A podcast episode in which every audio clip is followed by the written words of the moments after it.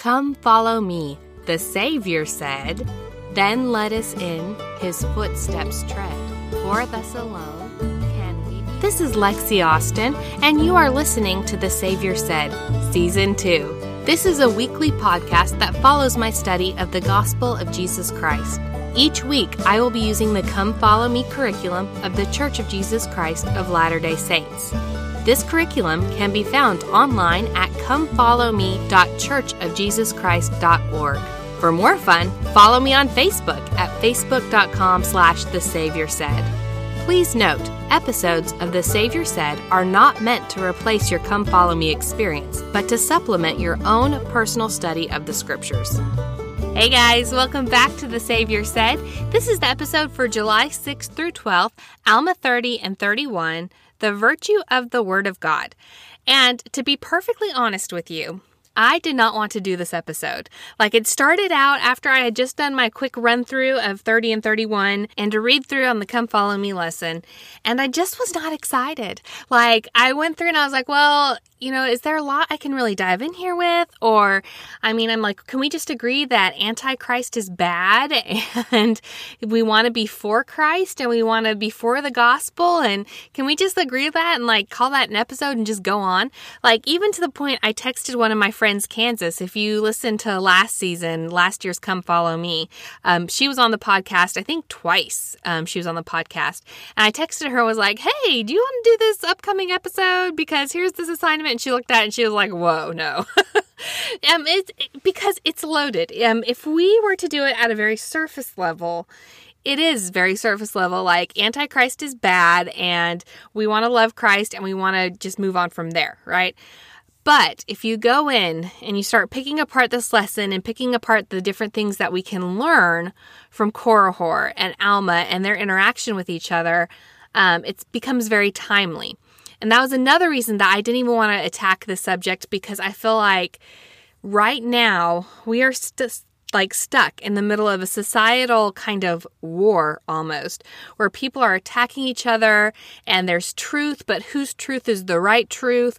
And they're yelling at each other and like there's just so much tumult, like socially and culturally, I feel, um, that I didn't want to step my foot in the middle of that. So that was another concern. And so I'm going to try really hard to do this episode in a way that no one gets angry. Please don't be angry at me. Please don't be mad, y'all. Don't send me mad letters. Um, because I'm just going to try and do my very best to stay neutral in all of this, okay? Um, but, uh, we're going to jump right into Come Follow Me, and, and you'll see probably what I'm talking about as we move along, okay? Alma 3031, the virtue of the Word of God. It starts out by saying the accounts in Alma 3031 clearly demonstrate the power of words for evil and for good. The flattering and great, great swelling words of a false teacher named Korihor threatened to bring many souls down to destruction. Similarly, the teachings of a Nephite dissenter named Zoram led a whole group of people to fall into great errors and pervert the ways of the Lord. In contrast, Alma had unwavering faith that the Word of God would have a more powerful effect upon the minds of the people than the sword or anything else, including the words of Korihor and Zoram. Alma's words expressed eternal truth and drew upon the powers of heaven to silence Korihor, and they invited heaven's blessing on those who went with him to bring the Zoramites back to the truth. These are valuable examples for followers of Christ today when great swelling words and great errors again have a powerful effect on the minds of the people. But we can find truth in trusting, like Alma did, in the virtue of the Word of God. Okay. It's true. I feel like there are a lot of great swelling words and great errors in our society. But the thing that I think is different from when Alma and Korihor were talking to like today is Alma and Korihor like there was it was very almost black and white. Like you could definitely see like who was in the right and who was in the wrong. And I think in some cases today you can see that in some arguments and some different schools of thought. But I think that there's more and more gray um, between the, that black and white kind of scenario. And it's harder and harder to make out what's truth in the middle of all this gray matter that I think we're constantly surrounded in. And, you know, what's the best in the middle of all the good. Um, I don't know. That's just something I've been thinking a lot about. But let's start out with the first section and come follow me. It's called What is an Antichrist? And I actually wanted to read the verse where this comes from. It's Alma 30, verse 6. And it says, But it came to pass in the latter end of the seventeenth year, there came a man into the land of Zarahemla, and he was Antichrist. Okay, pause there. So it's interesting to me that when we first meet Korihor, he's not called an Antichrist. It says that he was just Antichrist. Um, so interesting to me. I, and I, I'm trying to think in my brain, like, why would that make such a distinction for me? And I think because it means like his whole philosophy was Antichrist. So I don't know. It just was interesting to me the way that that was phrased. Continuing, for he began to preach unto the people against the prophecies which had been spoken by the prophets concerning the coming of Christ. And that's why he was Antichrist, okay? Now, if we read in the Bible dictionary, it says an antichrist is one who would assume the guise of Christ but in reality would be opposed to Christ. That's the definition from John. Or, in a broader sense, such as Korihor's case, it is anyone or anything that counterfeits the true gospel or plan of salvation and that openly or secretly is set up in opposition to Christ. Um, sometimes I think some of the philosophies of the world that we counter that are antichrist, that are set up in opposition to Christ and Christ's gospels, I don't think that they even openly know that they're antichrist or openly think, huh, I'm going to get those Christians. Like, I don't think that that's what they're thinking. I think they're honestly thinking that they're striving for the truth, but it's not correct, you know? So I don't think that necessarily is and it, it, counterfeits it openly. I think the secretly part is sometimes even it's mistakenly secret, if that makes sense. Okay, so Come Follow Me says, What counterfeits of the true gospel do you notice in today's world? For example, Sister Julie B. Beck, former Relief Society General President, taught. Any doctrine or principle we hear from the world that is anti family is also anti Christ. And that comes from her talk, Teaching the Doctrine of the Family, and it's in the Ensign March 2011. And we're going to talk a little bit more about that in a minute. But as I was thinking about antichrists in the world and the antichrist philosophies of the world, um, I th- thought over and over again this week as I was reading again Alma and Korihor going at it back and forth between each other. Um, the armor of God from Ephesians is really what I started thinking about. And Ephesians 6:12 was the verse that came to my mind more often than not. And it says, "For we wrestle not against flesh and blood, but against principalities, against powers, against the rulers of darkness of this world, and against spiritual wickedness in high places." And that's really what we're wrestling with here in this world is not necessarily like one bad dude, but the one bad dude and his whole philosophy that he's bringing with him on social media or, you know, on CNN or whatever it is that they're on. And it could be a bad dudette. I'm not saying it's just men, like there's bad women out there too. And sometimes I think it could be a good man or a good woman that is just subscribed to the wrong notion. I don't know. So that was something I was thinking about. Okay, I want to go into something Julie B. Beck says because I do want to talk about um, how some of the anti family sentiments of the world kind of, I guess, are antichrist.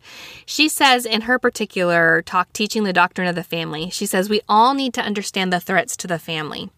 If we don't, we can't prepare for battle. Now remember from Ephesians 6:12 we know we are battling not against flesh and blood but against principalities, powers, and rulers of darkness. Okay, that's scary, right? Evidence is all around us that the family is becoming less important. Marriage rates are declining. The age of marriage is rising. Divorce rates are rising. Out of wedlock births are growing. Abortion is rising and becoming increasingly legal.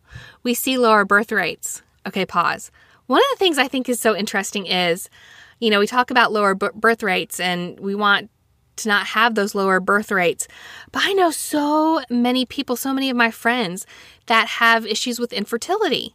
And so to me, that's almost like a, quandary there, where I'm like, Heavenly Father, you want us to have children, but I know so many people who struggle with that. Like, that is not something that's so easy. Maybe it's because we are all getting older and we're waiting like a little bit longer to start having kids. I don't know. But that's something that is very, very common amongst me and my friends, I guess, that we're all struggling with that birth rate thing. We want to increase the birth rate, but it's hard to do, like, especially when you're infertile, right? Okay. Continuing on, we see unequal relationships between men and women, and we see cultures that still practice abuse within family relationships. Many times, a career gains importance over the family. Many of our youth are losing confidence in the institution of families. They're placing more and more value on education and less and less importance on forming an eternal family. Many don't see forming families as faith based work. For them, it's a selection process, much like shopping. Many also distrust their own moral strength and the moral strength of their peers. Because temptations are so fierce, many are not sure they can be successful in keeping covenants. Many youth also have insufficient and underdeveloped social skills, which are an impediment to forming eternal families. I think that's so true, especially today where our whole worlds are online. I don't think it's just youth either. Our whole worlds, because of the COVID crisis and because of the technology that's developed from there, so many of us are working from home. So many of us are quarantining at home. Our whole world is online.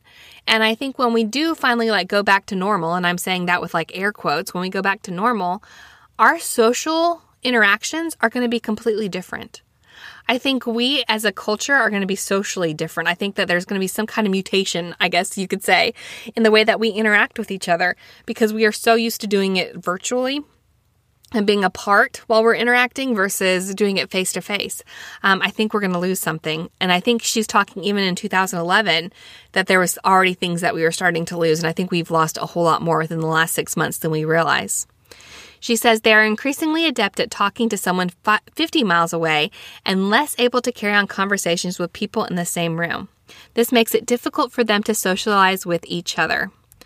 All right, so when we're talking about counterfeits, Satan's counterfeits in the world, this was one of the ones that I started thinking about. Um, you know, by necessity, we are doing the virtual school thing, we're doing the virtual work thing. Like, that's just a necessity right now. But I think a lot of times we have these online lives and we have these online presences. And we even call it a digital footprint when we're teaching digital citizenship to the kids at school. It's your digital footprint, what you're leaving online. That's that's you, that's online. And that's a counterfeit of what our Heavenly Father wants for us. We came to earth to get a body because we want to have this mortal experience in our body and we want to be able to make choices in our body. And we sit down in front of computers where a body really isn't necessary. All that's necessary is your typing fingers and the thoughts that you're putting into those typing fingers.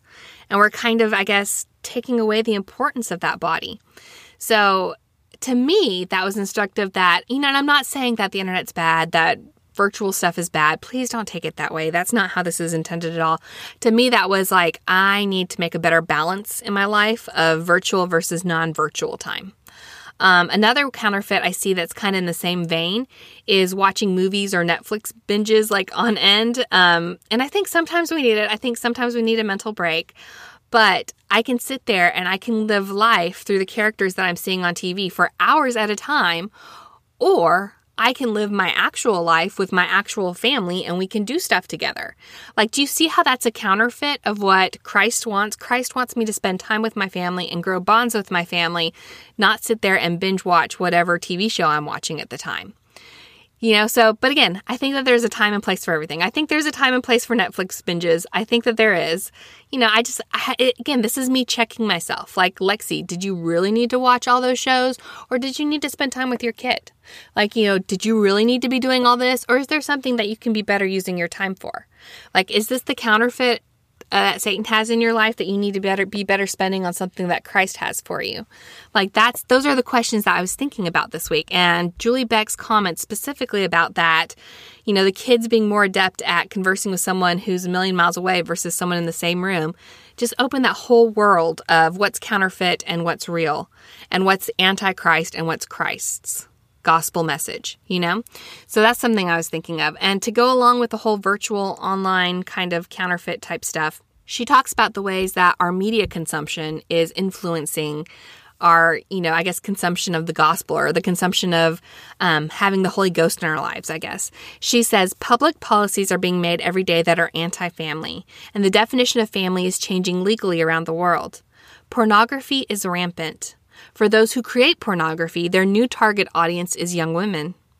Parents are being portrayed as inept and out of touch in TV shows. Anti family media messages are everywhere. Youth are being desensitized about the need to form eternal families. I've noticed that too on TV shows. The parent and child relationships, you know, you've got so much back talking and just rudeness. And if you watch for those laugh tracks, we know where like the canned laughter comes in, it's usually a character making like a sarcastic remark about another character, cutting them down. Like, and we're being trained to think that that's funny. You know, it's scary to see like the, the kind of family relationships that are being like idolized almost on these TV shows. Um, it's really scary. And she says, We see how this can happen when we read the words of Korihor and Antichrist.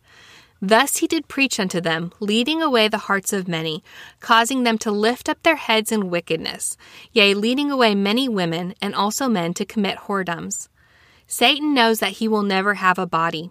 He will never have a family, so he targets young women, and I say he also targets young men, who will create the bodies for the future generations.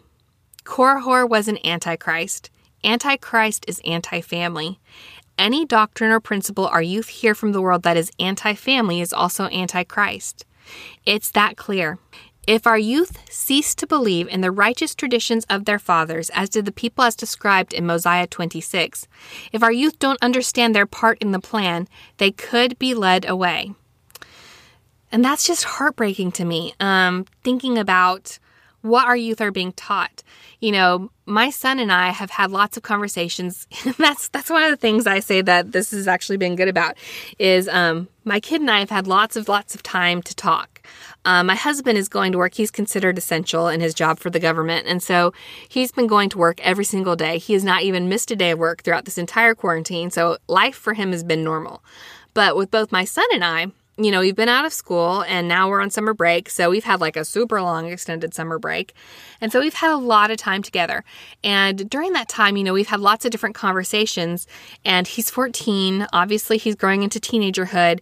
And he has lots of questions about, like, well, my friend said this about, you know, sex. And my friend said that this about this. And so lots and lots of discussion, sometimes uncomfortable discussion. But it's interesting when I talk to him to see his take on things like premarital sex and things like that, that I can see the values that we're instilling in him, the way he treats women and the way that he will interact with them when he goes on dates and, you know, just his expectations for dating and things like that. I can see that it's starting to take. And to me, that is such a blessing to have this time with him to influence that, to build these foundations so that when he is in these relationships with women, he knows how to treat them respectfully. He understands the importance of being respectful in a relationship and he knows the importance of physical intimacy. Um, and just building that foundation by talking about all this with him and being very open and honest and, you know, uncomfortable as the discussion may be. I feel like that helps fight against the counterfeits, the antichrist counterfeits of what a family needs to be that he's going to see in the upcoming years. I'm hoping that those foundations will help fight against that. I'm praying that they will. And so that's why I feel like it's really important to have those conversations with him, even when it's so uncomfortable. So that was another part of the whole antichrist, anti family kind of thing, thing that I saw. Another thing I thought about was you know, our need to feel perfect, our need to be perfect. All the ads out there that, hey, you don't look this way? Why don't you try this product that will make you feel this way? Oh, you don't look this way? Why don't you try this product that will make your hair this way? Oh, you don't feel good enough? Why don't you try this product that will make you feel good enough? And all the anti aging stuff, all the like cosmetic stuff. And again, I'm not anti cosmetic, I'm not anti aging. I definitely use some eye cream, y'all. I love my eye cream. But I think that there's a philosophy that comes with a lot of that, that you're not good enough, so buy this product so you can be good enough. That is a counterfeit to what God tells us, which is, you are my child. And you are not sent here to be perfect. You're sent here to learn. And eventually you will be perfected, but not in this lifetime. And I feel like we put so much pressure on ourselves physically and also spiritually to be perfect in the here and now, to make our environments around us, our houses, our families perfect. And I feel like that puts a lot of stress on us sometimes that I feel like can even kind of destroy us or destroy parts of us. And I think it's really important that we see that pressure as the counterfeit that it is. Yes, we want to strive to do the very best that we can. Yes, we want to stay healthy and maintain a, you know, good looking appearance, but there's a balance And I guess that's what that's what I'm seeing is I feel like a lot of times our world is pushing us to extremes and there's a balance. Like there's a balance of where Christ wants us to be and where the world wants us to be is that counterfeit. Does that make sense? I don't know if it does. I don't know if I just rambled for 20 minutes, but that's that's just kind of what I've been thinking about a lot in my mind this week. Okay, next section. The Book of Mormon can help me resist the influence of those who try to deceive me. Says, as you read Alma 36 through 31, the teachings of Korihor may sound familiar. That's because, as President Ezra Taft Benson taught, the Book of Mormon reveals and can fortify us against the evil designs, strategies, and doctrines of the devil in our day. The type of apostates in the Book of Mormon are similar to the type we have today. God, with his infinite knowledge, so molded the Book of Mormon that we might see the error and know how to combat false educational, political, religious, and philosophical concepts of our time. Okay, I found a couple of really good articles about Korihor this week um, that I wanted to share some thoughts from. And one specifically was called Countering Korihor's Philosophy. And it's by Gerald Lund. And it's in the July 1992 Ensign. And there's going to be like a little crash course on philosophy. Now, I do not know a whole lot about philosophy. All I know is like I took Philosophy 101 or whatever at BYU, but um, he's going to give a little crash course on philosophy because it helps us understand how we gain knowledge and how Korihor had some logical fallacies in the way that he gained knowledge. Okay. Gerald Lund says President Ezra Taft Benson, oh, hey, we just read a quote by him. Here's another one, has often reminded us that all the major Book of Mormon writers said that they were writing for our day. Consequently, we should constantly ask ourselves what did the Lord inspire Mormon or Moroni or Alma to include that in his record?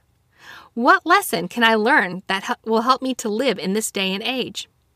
In Alma 30, Mormon gives a lengthy account of a man he calls Antichrist, including a detailed summary of his false teachings. Using President Benson's guideline, let us examine the story of Korihor to see why Mormon felt it was so important to tell us his story. First, though, it will help to look at some philosophical terms used by contemporary philosophers. Doing so will help us see the deviousness and the attractiveness to the carnal mind of Korihor's teachings, which were actually Satan's teachings. Okay, so pause. This is where he's going to go into several different philosophical kind of schools of thought, and I'm going to try and explain them briefly because he goes into them a little bit more in depth in the article. If you have more interest, you can go back in and actually read this article. But the first branch of philosophy he talks about is metaphysics. And he says metaphysics is the branch of philosophy that deals with the nature of reality. It tries to answer the question, what is real? And in the case of Korihor, we can see him asking the question, is God real? Like that's the question that he's arguing. And his side, he's arguing no. And Alma's arguing yes. Okay. So we have two different ideas here that are kind of warring against each other. Gerald Lund says the question of whether there is a God in a spiritual world beyond the natural world we know is a metaphysical question. Though today we often use the word supernatural in a more limited sense, originally it refers to a world higher or above than the one we see and experience with our physical senses. Okay, second branch of philosophy that we're going to study is called axiology. Axiology is the study of ethics and values. It wrestles with the questions as what is good, what is ethical, and what is right and wrong. And we see this in Korihor's arguments where he talks about, you know, you're leading people away after the false traditions of their fathers and you're hurting them by taking all their money and having power over them. And Alma's like, what are you talking about, Korihor? But that's him kind of questioning the axiology, I guess, of the church. All right. The third branch of philosophy is epistemology. Epistemology is the study of how we know what is real or true. So, how do we know God is real? And how do we know what is good, what is ethical? How do we know those things? Well, there's a couple different way, ways that we can like acquire knowledge. This is also in the Gerald Lund article. Again, I'm going to be paraphrasing slightly. Um, you can go in and read if you want more in-depth stuff. So there's four different ways that he lists. The first one is authoritarianism, which is you basically learn something from an authority. Sometimes it can be your parents, teachers, religious leaders, consultants, the article you read online somewhere, you know, like that's authoritarianism. That's how you learn something from an authority. Okay. There's rationalism, which means you gain the truth through logic. Does it make sense? Is it logical? Okay, then that's a truth. There's pragmatism. It determines does something work. So the business world is really pragmatically minded. Does this particular model work? Does it sell well? If yes, then go. It's valid. If it doesn't, it's rejected. Empiricism is another model, and it uses observation or personal experience to arrive at truth. This is knowledge that's gained through senses what you see, what you touch, what you hear, what you smell, and what you taste. Okay, so you have those four different methods. Learn something from an authority, see if it's rational. Does it work? Does it not work in the real world? And then can you see, touch, taste, feel it, right? Now, Gerald Lund says, which of these systems do Latter day Saints subscribe to? The answer, of course, is all of them. We do to create our testimonies. We rely on all of them. But we also rely on another way of knowing truth, which is divine revelation. In this method, truth comes either directly from God or through his prophets. Okay, so we're adding on a whole nother method of gaining knowledge that someone who is antichrist would not have. So that helped me to see why sometimes maybe the people that are not part of our church think we're kind of crazy because we have this whole other I guess, empirical system for gathering knowledge that maybe someone who is not of our faith doesn't have. You know, we have that extra oomph to gathering knowledge, which I think is nice, but it could be why sometimes I think people think maybe we're a little weird. Okay, continuing on. Gerald Lund. Whether he recognizes it or not, every person holds to a metaphysical position, trusts in at least one system of epistemology. Oh, that word kills me every time, guys. Epistemology, and holds a personal axiology or set of values and ethics. Furthermore, these three areas of our own philosophy are all interrelated. Our metaphysics, which is our view of reality, does God exist? Does he not exist? Influences our epistemology, the way we gain our knowledge, and then together the two determine our axiology, which is our values and ethics. So let's suppose, for example, that a person like Korihor rejects the idea that there's a spiritual dimension to life. He doesn't believe in God or anything beyond this realm. Okay, so he doesn't believe in God or anything like that. So then his metaphysical position automatically determines what he will accept as truth. If he doesn't have God as a source, revelation is rejected because the reality of God is rejected. Deciding what is good and bad, therefore, will not be dependent on any set of God given laws or his fear of eternal consequences. And this is where Korihor is fundamentally false. This was Korihor's lie. Why would Satan, why do we need to care about this? Why would Satan care about such things as our view of metaphysics, our view of God, and epistemology, how we come to know about God? Why is it important to Satan? And why is it important for us to know that it's important to him? Because if he, Satan, can shape our views on those issues, then those views provide a basis, as Alma declares, to destroy the children of God. The philosophy Satan taught Korihor is a rational system. It is not true, but it is rational. If we accept the assumption that there is no supernatural reality, then it logically follows that there is no God. And if that is the case, then man is the supreme being, and it follows that if there are no eternal realities, then there are no eternal consequences for man's actions. So that's Korihor's reasoning.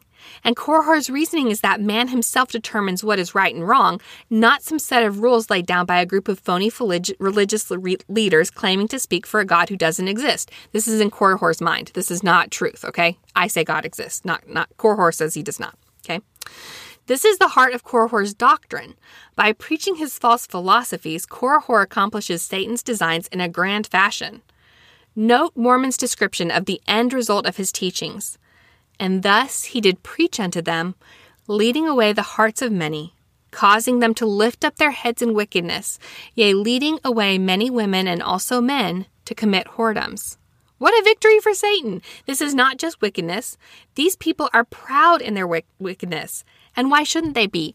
Korihor has convinced them that there is no God and no ultimate right or wrong. All the psychological hang ups they feel, guilt, shame, are simply the result of the foolish teachings of ignorant parents or self serving religious leaders. Do we not see that today? Like, oh, that's so old fashioned. That's what they used to believe, but that's not what we believe now. We're so much more, you know, aware of things now. Um, interesting, huh? How that kind of, you know, comes full circle. Okay. Korihor today. Gerald Lund continues. President Ezra Taft Benson has taught that the Book of Mormon exposes the enemies of Christ. It confounds false doctrines and it lays down contention. It fortifies the humble followers of Christ against the evil designs, strategies, and doctrines of the devil in our day. God, with his infinite foreknowledge, so molded the Book of Mormon that we might see the error and know how to combat false educational, political, religious, and philosophical concepts of our time. Today, the world is permeated with philosophies similar to those by, taught by Korihor. We read them in books, we see them championed in movies and on television, and we hear them taught in classrooms and sometimes even in churches of our time. A prophet's answer. So, how do we deal with these false philosophies? Fortunately, Mormon not only gave us Korihor's doctrines, he also gave us an inspired answer to them. And this is the real value that we find in the account of Korihor. The first thing to note is that Alma does not get pulled into philosophical debate with Korihor. He doesn't allow himself to be pulled onto the ground that Korihor tries to define as the area of debate. There is great lesson in that. We combat false philosophies with revelation and true doctrine, not academic debate. Okay, I want to pause there. This is a big old pause. This is something that I've been really thinking about this week. Um, when I go in and actually read the conversation between Alma and Korihor, I'm seeing Korihor come before Alma and he's throwing out, you know, statement after statement. I believe this. I think you believe this, so you must believe this. And I say this, but you say that. And his statement after statement after statement. Alma, when he's talking to Korihor, asks questions. Do you think this? Well, you know this is not true, so why would you say that? You know, there's lots of question marks in Alma's comments to Korihor, no question marks in Korihor's comments to Alma. Which one of those do you think is actually talking for understanding? You know, I think Alma in his mind is like, not only is like, whoa, this guy's really not saying correct things. Like, this is definitely false doctrine. But I think he's perhaps con- like honestly concerned about Korihor's spiritual well being. Korihor, do you really believe this? Like, do you really believe this? are, are you okay, dude? Like, I'm worried about your spiritual welfare. Like, and so I think he's asking questions to figure out, like, how deeply does this guy, has he deceived himself? You know, and he's trying to figure that out. I see his care as being not only for the people that Korihor has led astray, and not only for his church, but also for Korihor, and trying to figure out how deeply does this self deception in Korihor go. So Alma is asking questions and having this discussion for understanding. Korihor, on the other hand, is having this discussion to like smash, like argue, like blow stuff down. Like that's his purpose. And I see that again, in social media, on social media, I see it in news media, people smashing things down with their opinions, wanting to argue. They don't want to discuss, they don't want to have open dialogue or a calm, peaceful dialogue. They just want to smash with their opinions. And that's what I see a lot. And my mom, I was talking to her about this, and she says, You know what I've learned? As a public or a political leader, you know, she's in public office in our, our town, she's on our city council.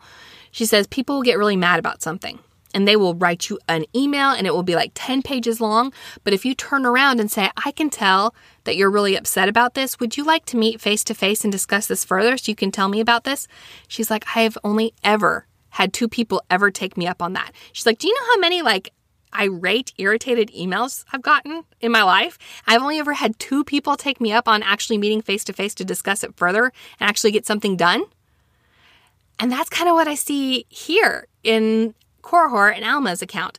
Korihor just wants to unload on Alma. Like he doesn't want to change Alma's mind. He just wants to like I guess unload in everything that he's carrying, this anger that he's got, the uh, self-deception that he's got going on. He just wants to unload that he doesn't actually care about what Alma's saying. It's a one sided conversation for Korihor, is kind of what I'm seeing. So that was something I really saw. Okay, let's go back to Gerald Lund. Second, Alma exposes Korihor for what he is. In effect, Alma says to Korihor, You know that we don't profit from our service in the church, but you say we glut ourselves on the labor of the people. Therefore, I say you deliberately twist the truth. It all comes down to one irrefutable conclusion Korihor is a liar. But there's more to Alma's answer than that. Alma takes Korihor's own philosophy and catches him in the trap of his own making. Korihor teaches that we can only know what we see, which is from Alma 30:15. But when questioned, Korihor categorically denies that he believes there is a God. Alma then asks, What evidence have ye that there is no God, or that Christ cometh not? I say unto you that you have none, save it be your word only. It is an inspired insight on the part of Alma. Korihor is not consistent in his own thinking. If we truly can know only the, those things for which we have empirical evidence, then we cannot teach that there is no God unless we have evidence for that belief. And Korihor has no evidence for that belief. Korihor will only consider only evidence that can be gathered through the senses.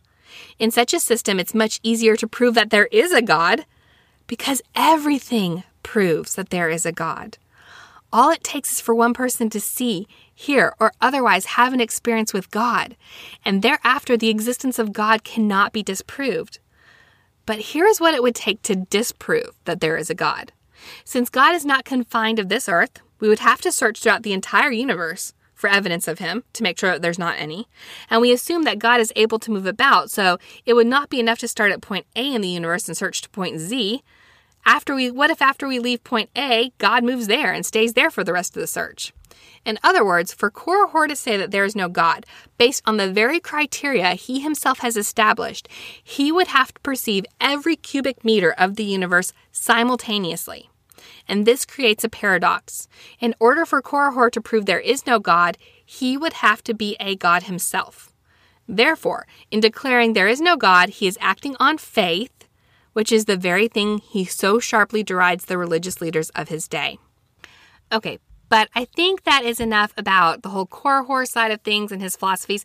There's actually another article that I found really interesting this week called Was Korihor an Atheist from Book of Mormon Central. I'll post that on my blog and social media so you can go look it up. But I think that's a whole lot about Korihor's argument. What I want to talk about now is how do we respond to untruth like this, to incorrect doctrine like this, to antichrist sentiments like this? How do we respond? How do we guard against them? Like that is, I think, really important for us to know. So back to Come Follow Me. It says, reading about the interaction between Korihor and Alma can help prepare you for situations when others may try to deceive you. It may help to study Alma 30, 29 through 60 to understand how Korihor was re- deceived and what can you learn from Alma's response to Korihor's teachings.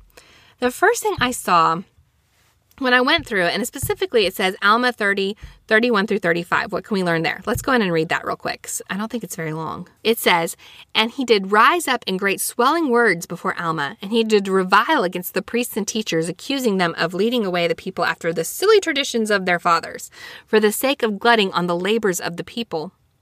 Now Alma said unto him, Thou knowest that we do not glut ourselves upon the labor of this people. For behold, I have labored even from the commencement of the reign of the judges until now, with mine own hands for my support, notwithstanding my many travels about the land to declare the word of God unto many people. And notwithstanding the labors which I have performed in the church, I have never received so much as even one senine for my labor. Neither has any of my brethren, save it were in the judgment seat and then we have received only according to law for our time. And now, if we do not receive anything for our labors in the church, what doth it profit us to labor in the church, save it were to declare the truth that we may have the rejoicings in the joy of our brethren? Why would we do it, basically? And then why sayest thou that we preach unto the gospel to get gain when thou, of thyself knowest, we receive no gain? And now believest thou that we deceive this people, that we cause such joy in their hearts? So you can see there the question marks that Alma's kind of asking him. But it was interesting to me the way that I saw Alma react to Korihor's statements was that he fought them with truth. And that made me think of, you know, we already read the Ephesians scripture about we wrestle not against principalities and darkness and all that stuff like that. But that made me think of the armor of God. So let's go into Ephesians and read the Ephesians armor of God um, verses real quick, okay? Ephesians 6, starting off with 12, we're going to reread it. For we wrestle not against flesh and blood, but against principalities, against powers, against rulers of darkness of this world, against spiritual wickedness in high places.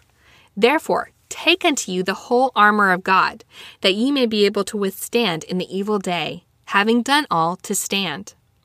Stand therefore, having your loins girt about with truth, having on the breastplate of righteousness so, two things you can have to defend against false doctrine truth and righteousness. Okay.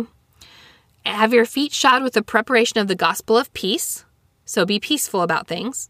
16. And above all, taking the shield of faith, wherewith you will be able to quench all the fiery darts of the wicked. And take the helmet of salvation and the sword of the Spirit, which is the word of God praying always with all prayer and supplication in the Spirit, watching thereunto with all perseverance and supplication for all saints. Okay, so the things that I saw Alma fight Korihor with this week was truth, righteousness, the Spirit. He had the Spirit with him, so he knew what Korihor was thinking. He had faith in the things that he was talking about. And he was peace. He he like that was the thing that was amazing to me. He was peaceful because Korihor is kind of like making fun of them, talking about silly doctrines and the foolish notions of the uh, traditions of thy fathers, and you know he's kind of poking fun at Alma the whole time. Alma is always cordial to him and he doesn't ever really rile up to what Korihor is kind of provoking him to. You know, there's a saying that you don't have to show up to every argument you're invited to, and Korihor is constantly inviting Alma to arguments, like poking at him and poking at him and poking at him, and Alma doesn't show up to the argument. He just continues to like say peacefully, hey, here's this, or hey, here's this question. Do you really believe this? Do you really believe this? You know, and keeps keeps it civil, which I think was an incredible tool for Alma to use in the kind of like this heated situation. Um, something else, you know, especially when I was talking to my friend Kansas about this episode, she was talking about how do I know what's true? Because when you're talking about situations like this where there's so much muddied information out there, especially like on the internet, and someone pops up and says, Hey, this one thing, and here's my source, but you can go into another source and find someone who says something totally opposite. How do you know which one is truth? How do you find truth in like the mess of all this? Because you can spend hours researching stuff, but do I really need to do that? Because for every little thing, do I, I, I don't have time to spend hours researching every little bit of truth, right? To make sure it's true, true. All right, so I found a talk. It's called The Foundation of Correct Decisions by Richard G. Scott. He says, since truth is the only meaningful foundation upon which we can make wise decisions, how then can one establish what is really true? Increasingly, more people are finding that making wise decisions is becoming more and more difficult because of the ultra interconnected world in which we live. Constantly forced into our consciousness is an incessant barrage of counsel, advice, and promotions. It is done by a bewildering array of media, internet, and other means. On a given subject, we can receive multiple strongly delivered, carefully crafted messages with solutions. But often two of the solutions can be diametrically opposed. No wonder some of our, some are confused and are not sure how to make the right decisions. To further complicate matters, others try to persuade us that our decisions must be socially acceptable and politically correct. Some pondering of that approach will reveal how wrong it is. Since social and political structures differ wildly over the world and can dramatically change with time, the folly of using that method to make choices is apparent. The best way of finding truth is simply to go to the origin of all truth and ask or respond to inspiration. For success, two ingredients are essential. First, unwavering faith in the source of all truth. Second, a willingness to keep God's commandments, to keep open spiritual communication with Him. And then I'm going to skip on down. He goes through a couple different things about the scientific method and things like that. But skipping on down through his, his conference talk here, it says the process of identifying truth sometimes necessitates enormous effort coupled with profound faith in our Father and his glorified Son. I want to pause there. So that, you know, when I was talking to my friend Kansas, you know, the thing that came to me was I'm like, you have to know what is worth fighting for, what truth is worth fighting for. You know, is it something that's going to personally impact you in a great way? Then, and not great being like, yay, awesome, but like, is it going to impact your life in like a big way? Then, yeah, it's worth researching. It's worth fighting to find that truth. It's worth praying about and it's worth worrying about. But if it's something that you're trying to find just so you can make your mind up about a particular position on a subject, is it worth spending all that time? I mean, that's something that you've got to decide. Is it worth spending all that time researching and tracking down that particular opinion? Um, that's something that you've got to make up in your own mind. So I think not only praying to find what is truth and what it is that we're see- searching after, but praying to find out what's important. Is this fact that I'm looking for and trying to prove it's true, is it the most important thing I could be doing right now, or is there something else better that I can be doing? You know, that was something else I was thinking of. And it's hard sometimes to track down and try and find those answers to truth. And here's what Richard G. Scott says about that. He says, God intended that it be so to forge your character. He intended it to be hard for you to find truth. Worthy character will strengthen your capacity to respond obediently to the direction of the Spirit as you make vital decisions. When you have fought to find truth in something, then you can be sure because of the fight that you created, you will have learned so much along the way.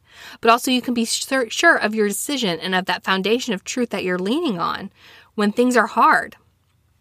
Righteous character is what you are becoming.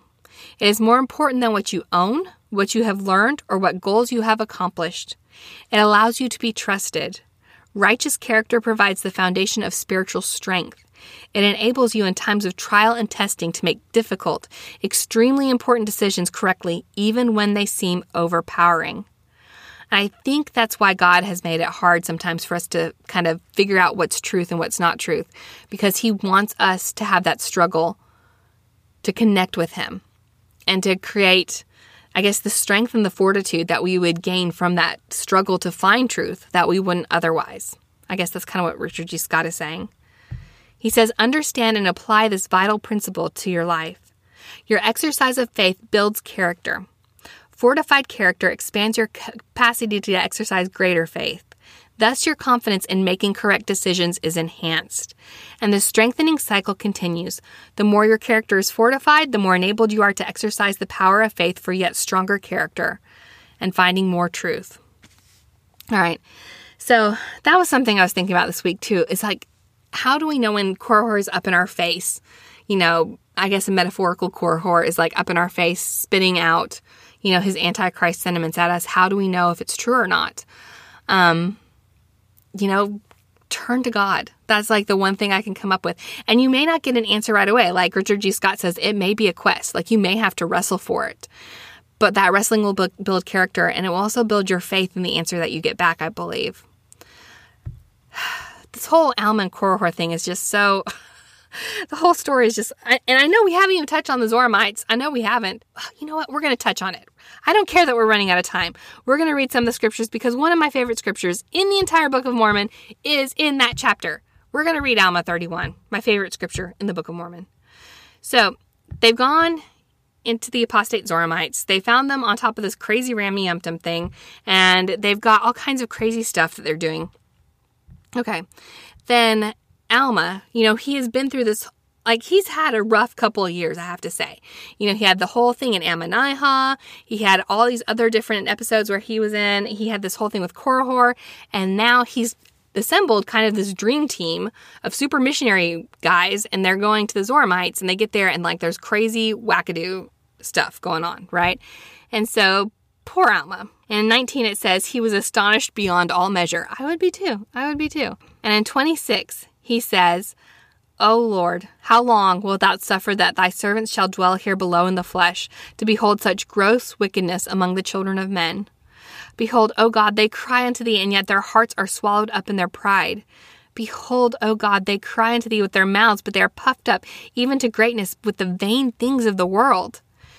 And this is the point where I'm convinced that when he was talking to Korihor, not only was he worried about what Korihor was doing to his church, but he was worrying about Korihor as a person. Because he's saying, Heavenly Father, they're talking to you with their mouths and they're puffed up to greatness with the vain things of the world. But I'm worried about them because they're so false. And like you can see the care that he has. And we can actually see this when we read verses, let's start in 30. You can see the care that he has for them. O Lord God, how long wilt thou suffer that such wickedness and infidelity shall be among this people? O Lord, wilt thou give me strength that I may bear with mine infirmities? For I am infirm, and such wickedness among this people doth pain my soul. O Lord, my heart is exceedingly sorrowful. Wilt thou comfort my soul in Christ? O Lord, wilt thou grant unto me that I may have strength, that I may suffer with patience these afflictions, which shall come upon me because of the iniquity of this people? O Lord, wilt thou comfort my soul, and give unto me success, and also my fellow laborers who are with me, Ammon and Aaron and Omner and Amulek and Zeezrom, and also my two sons. Yea, even all these wilt thou comfort, O Lord. Yea, wilt thou comfort their souls in Christ? Wilt thou grant unto them that they may have strength, that they may bear their afflictions which shall come upon them, because of the iniquities of this people? O Lord, wilt thou grant unto us that we may have success in bringing them again unto thee in Christ? And this is where my favorite scripture alert is. Um, you know how like they make those like missionary plaques for like missionaries when they've gone on their mission? This is the set of scriptures that I would want on my missionary plaque. Alma 31, starting in 34. Okay, here we go. This is what I want on my missionary plaque. O Lord, will thou grant unto us that we may have success in bringing them again unto thee in Christ? Behold, O Lord, their souls are precious and many of them are our brethren. Therefore, give unto us, O Lord, power and wisdom, that we may bring these, our brethren, again unto thee. That's it. Though That's like my favorite scriptures in the Book of Mormon right there. Um, it's like my life mission statement is right there. I'm, I'm getting misty eyed. You guys can probably hear. Um, because it is, it's what I want to do. I want to bring people to Christ. And because I think they're precious. And I see that Alma and the people that he was with saw the preciousness even of the souls there among the Zoramites who are doing crazy stuff. And they saw the preciousness of the soul of Korihor, who's doing crazy stuff. And they're going to see more preciousness in the poor of the Zoramites in the upcoming weeks um, as we study next week stuff. But all souls are precious unto the Lord. And so give us power and wisdom to bring our brethren unto thee that is the prayer for my life. Um, give me power and wisdom to bring my brethren unto thee in Christ. Um, sorry, like that's literally like I have it written in the front chapter or front page of my Book of Mormon, like this particular scripture citation, because I just, I really, really love it so much. And then he puts his hands on those who are with him. They are all filled with the Holy Spirit. And from that point forward, they did separate themselves one from another, taking no thought for themselves what they should eat or what they should drink or what they should put on. For the Lord provided for them that they should hunger not, neither should they thirst. Yea, and he also gave them strength, that they should suffer no manner of afflictions, save it were swallowed up in the joy of Christ. Now, this was according to the prayer of Alma, and this because he prayed in faith. What a beautiful prayer. That's one of my favorite prayers recorded in the scriptures because of the care that he had for others. He cared so much that it hurt him, and that's what he was asking for help with his infirmities because he was caring too much. And I think that's a beautiful thing. Um, anyways, guys, I know that was a long episode. Thank you for sticking with me through it. Thank you for waddling through that philosophy section with me. Um, I know it was kind of dense. Um, there's just a lot to think about this week, a lot to a lot of topics that we can I guess take and apply in our lives. But if I could leave anything with you to apply in your life is to remember that everyone you come in contact with is a child of God. And everyone you come in contact with, their soul is precious. So with power and wisdom, bring them unto Christ. I'm going to leave you guys with that. I love you guys. Bye, y'all. The Savior Said is not an official product or endorsed by The Church of Jesus Christ of Latter day Saints. All comments and opinions are my own personal opinions and not representative of The Church of Jesus Christ of Latter day Saints. The music used in The Savior Said is Fireflies and Stardust by Kevin MacLeod. The hymn quoted in the opening is Come Follow Me, lyrics by John Nicholson. The Come Follow Me curriculum can be found at comefollowme.churchofjesuschrist.org. For show notes, new episode alerts, and other fun and inspirational things, check out my Facebook page at facebook.com slash the. You can also find me on Instagram. Comments or question? Email me at thesaviorsaid at gmail.com. Content in The Savior Said is copyright protected. All rights are reserved. Thank you for listening.